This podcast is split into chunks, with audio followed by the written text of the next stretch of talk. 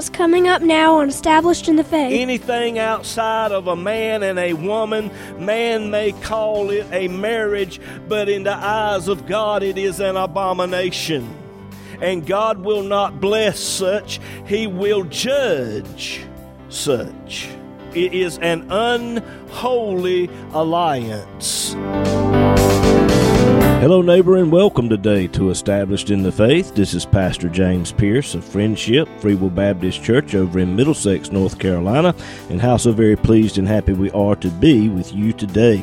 Got a great message lined up for you. Hope you can stay with us for the next 30 minutes. If not, let me encourage you to go over to establishedinthefaith.com.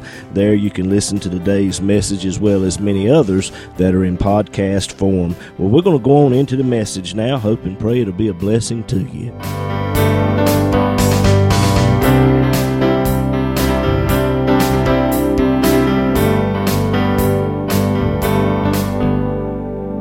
You have your Bibles this morning, would you turn with me, please, to the book of Second Kings. The book of Second Kings, chapter 3. Second Kings, chapter 3. We're going to pick it up in verse 5 today. Second Kings 3 and verse 5. But it came to pass when Ahab was dead that the king of Moab rebelled against the king of Israel. And King Jehoram went out of Samaria the same time and numbered all of Israel. And he went and sent to Jehoshaphat, the king of Judah, saying, The king of Moab has rebelled against me. Wilt thou go with me against Moab to battle? And he said, I will go up. I am as thou art, my people as thy people, and my horses as thy horses. And he said, Which way shall we go up? And he answered, The way through the wilderness of Edom. So the king of Israel went, and the king of Judah, and the king of Edom. And they fetched a compass of seven days' journey, and there was no water for the host, and for the cattle that followed them. And I want to stop right there and use for a subject this morning the unholy alliance. I want to take you back to the history of the Moabites as we lay a little groundwork for the message next week, and however the Lord leads, it'll probably go into the following week. But the Bible tells us in Genesis that God called Abraham out of Ur the Chaldees, told him to leave his father's house and go to a land that I will show thee of. He took his wife and his servants and all that he had. And the Bible says that Lot went with him. You can read about this in Genesis chapter 12. Some have asked a question as to why Lot went with him. And it's been said that Abraham's brother died when Lot was just a little fellow. And there was no one else to take care of Lot, so Abraham felt that it was his duty, it was his responsibility to raise this young man. And when God called Abraham, he packed up his stuff and left almost immediately. And Lot went with him. And the Bible says that they came into the land of Canaan. And when they came into the land of Canaan, the Bible says that there was a famine in the land. And let me just stop right here and deal with this for just a few minutes. Whenever God tells you to do something or leads you to do something, don't think that it's just going to be downhill with the wind at your back and you're not going to have any problems or difficulties. Satan is always going to throw up obstacles. He's always going to try to stop, to hurt, to hinder the work of God. And whatever it is that God wants you to do, you need to press forward no matter how hard Satan tries to come against you to stop you, you must do that of which God asked you to do. And Abraham moved down into Egypt during this time of famine.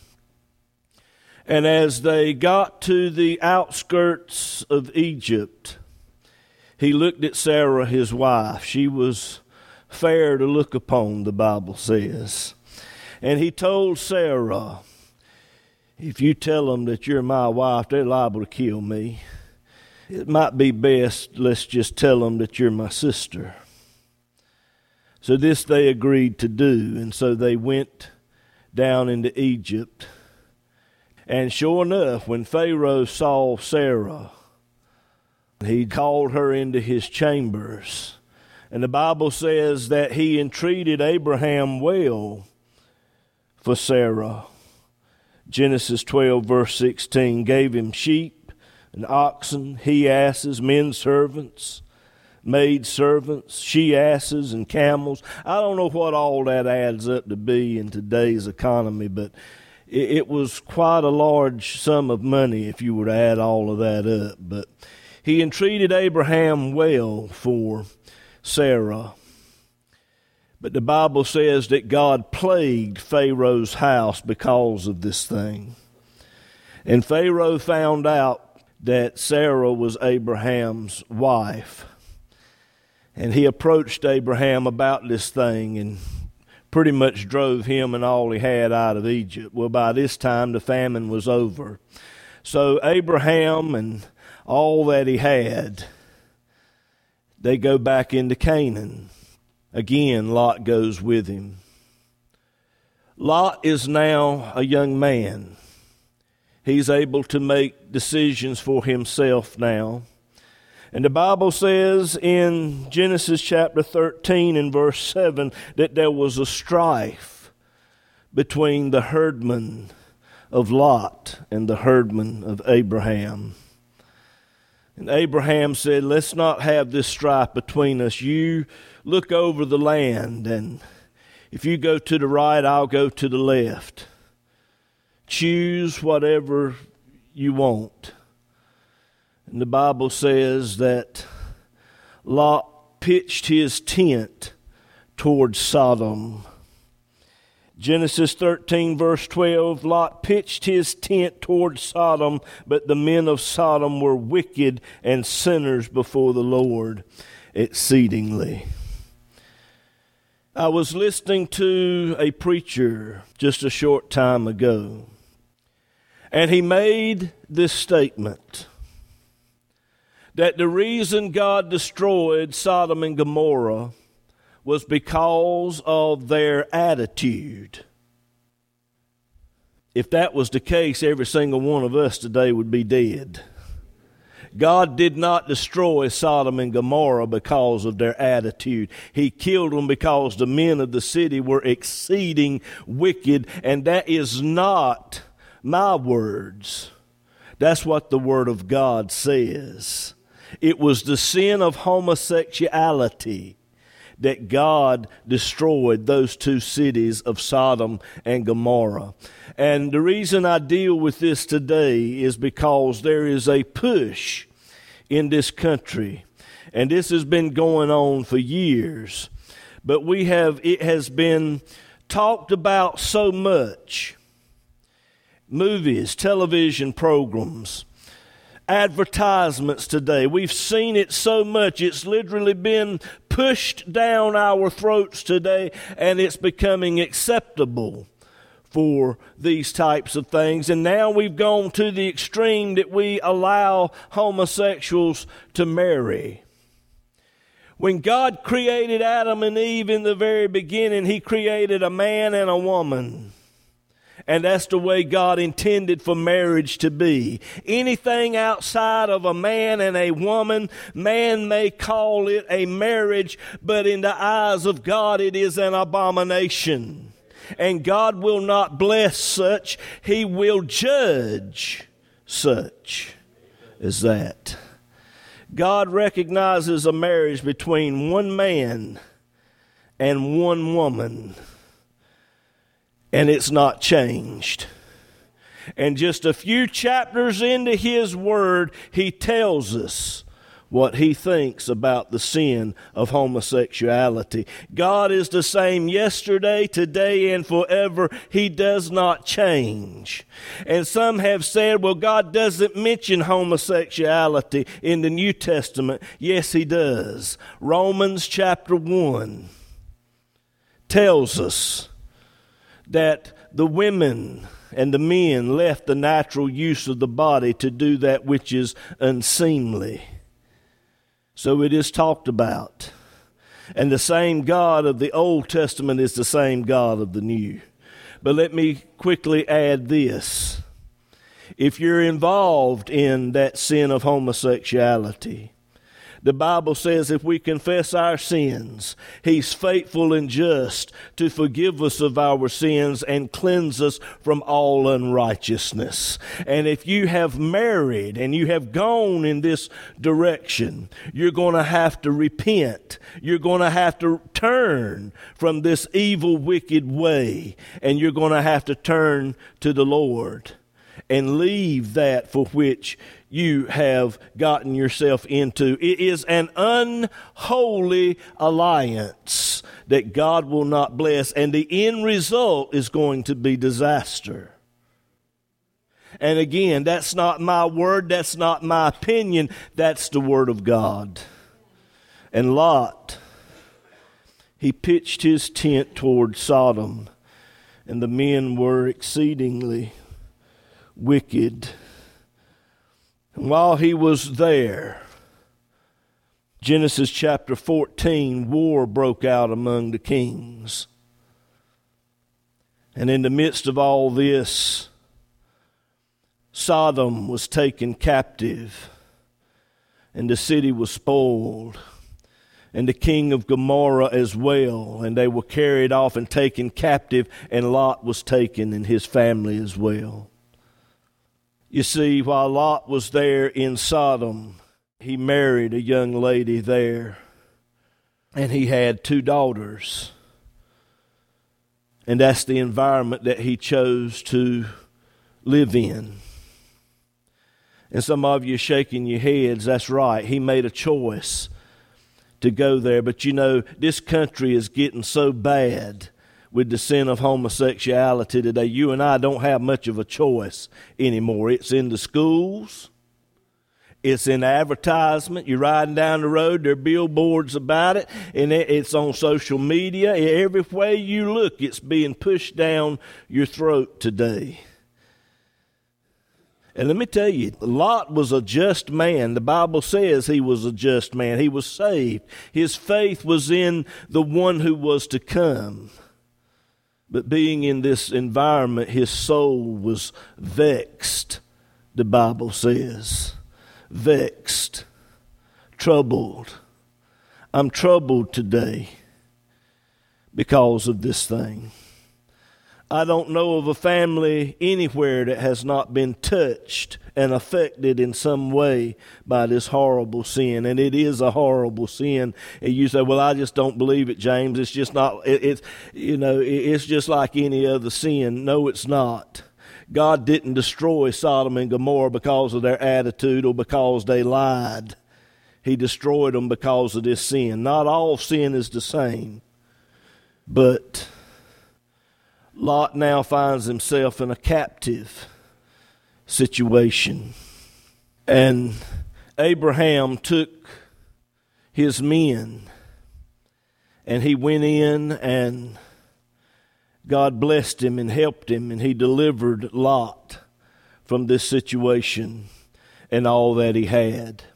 And the king of Sodom tried to reward Abraham, tried to give him money because of this thing for which Abraham had done. And Abraham said, I'm not going to take so much as a shoe latchet from you. God has blessed me. I don't need your money. I didn't do it for money. But if I take your money, you'll say that you're the one that's made Abraham rich, and that's not the case. God has blessed me. God's the one that has blessed me, and He wouldn't take anything. So, evidence is they rewarded Lot because his uncle had gone in and saved them. And they put Lot in a high position in the city. And the cup of iniquity of Sodom was running over. And the cry of the city came unto the ears of God. And God went to Abraham and told Abraham, I'm going to have to destroy these two cities because the cry has come unto me. And Abraham, when he heard those words, he begins to think, Lord, my nephew Lot is there. To be sure, he's had some influence on the people there. And you know the story how Abraham interceded for those two cities. He had a loved one in mind as he was interceding. He knew judgment was coming. And he interceded on their behalf. Some of you listen to me this morning and listen by radio, you've got loved ones that are out there in Sodom. They're in sin. They're not living right. Keep interceding on their behalf. Keep interceding on their behalf. And God agreed that He would not destroy the city. If there were ten people there, I'll not destroy it. Sadly and regrettably, there was not ten people there. But here's what God did He sent two angels into that city. He sent them in there for Lot. Glory to God. When you intercede on behalf of someone else, I believe God goes to working right then. He sends angels, He sends His Spirit, He sends someone to deal with them, to finger around their hearts. And when these two men, these two angels, when they come to the gate of the city of Sodom and Gomorrah, there's Lot sitting there this is where all the high up people sat. I don't know what his political position was, but he was on up there in position. And he's sitting there at the gate of the city when these two angels come in. And you know the story. How he hid those angels in his house and the men of the city came knocking on the door, wanting to know them, wanting to have sexual relations with them. The angels smote them with darkness, and they wearied themselves trying to find a door to get in. And the angels told Lot, You've got to get out of here. Get your wife and children and whoever else you can. You've got to get out of here. We cannot destroy this place till you're out. Judgment is coming upon this world, ladies and gentlemen. The great tribulation period is at hand. The cup of iniquity in this world is sloshing over. But that judgment will not come till he gets you and I, those of us who are justified, those of us who are saved. The judgment will not come till he's gotten us out of here. Glory to God. The trump of God is about to sound, and judgment is coming. So the angels get Lot and his wife and two daughters, gets them outside the city, told them, said, Get away from this place and don't look back. The fire of God fell upon those cities and destroyed them. And Lot's wife looked back, and the Bible says she was turned to a pillar of salt. She died. So now it's just Lot and his two daughters. And he finds a place, a cave in Mount Zoar. And the Bible says that one night those two daughters got Lot drunk and became pregnant by their father. Incest, which is another bad sin that God does not condone, incest. Genesis 19, verse 36. Thus were both the daughters of Lot with child by their father. And the first one bare a son and called his name Moab the same as the father of the Moabites unto this day. And the younger, she also bare a son, and called his name Benammi, the same is the father of the children of Ammon unto this day.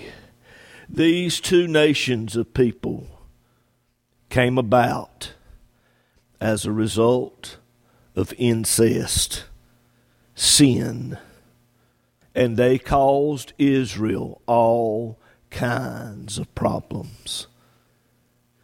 And so it is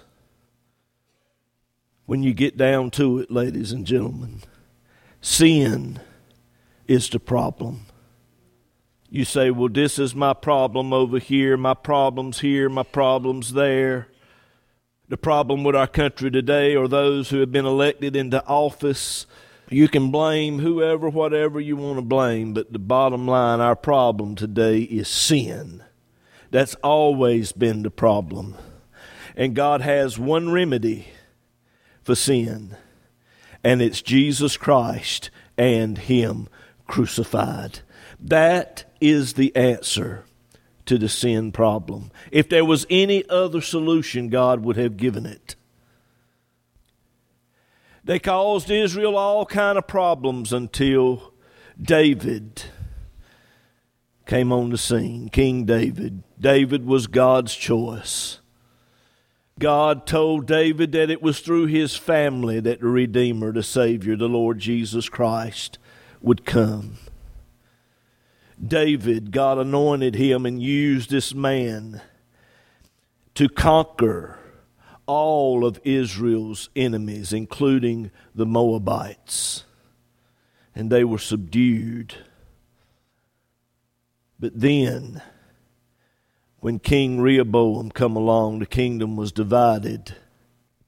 Ten of the tribes pulled out of the house of David and chose Jeroboam to be their king they formed the northern kingdom of Israel. And the Moabites was now under their jurisdiction. And all during the time of Ahab, they remained under subjection. 2 Kings 3, verse 4. Took me a while to get here, but I'm finally here. 2 Kings 3, verse 4 And Mesha, king of Moab, was a sheep master, and rendered unto the king of Israel a hundred thousand lambs and a hundred thousand rams with the wool. These people paid tens of millions of dollars every year in tribute to Israel, and now they rebel against the king. They rebelled against Jehoram. And now you can understand why Jehoram is all uptight. The Bible says that he got all of Israel numbered. He's getting ready for war. And he reached out to Jehoshaphat, king of Judah. Now, Jehoshaphat was a godly man. The Bible tells us that. Jehoshaphat is now fixing to get in an unholy alliance with Jehoram, king of Israel. Ladies and gentlemen, we have just flat run out of time for today. Tune in next week for the conclusion.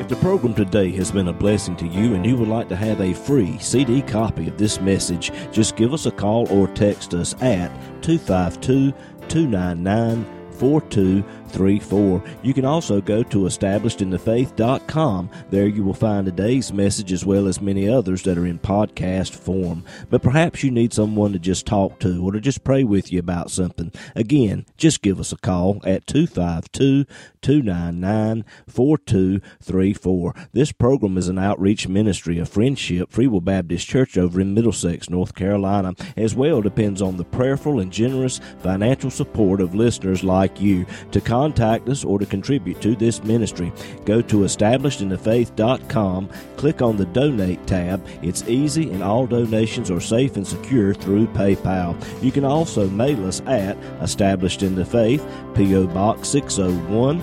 Bailey, North Carolina 27807. We look forward to hearing from you.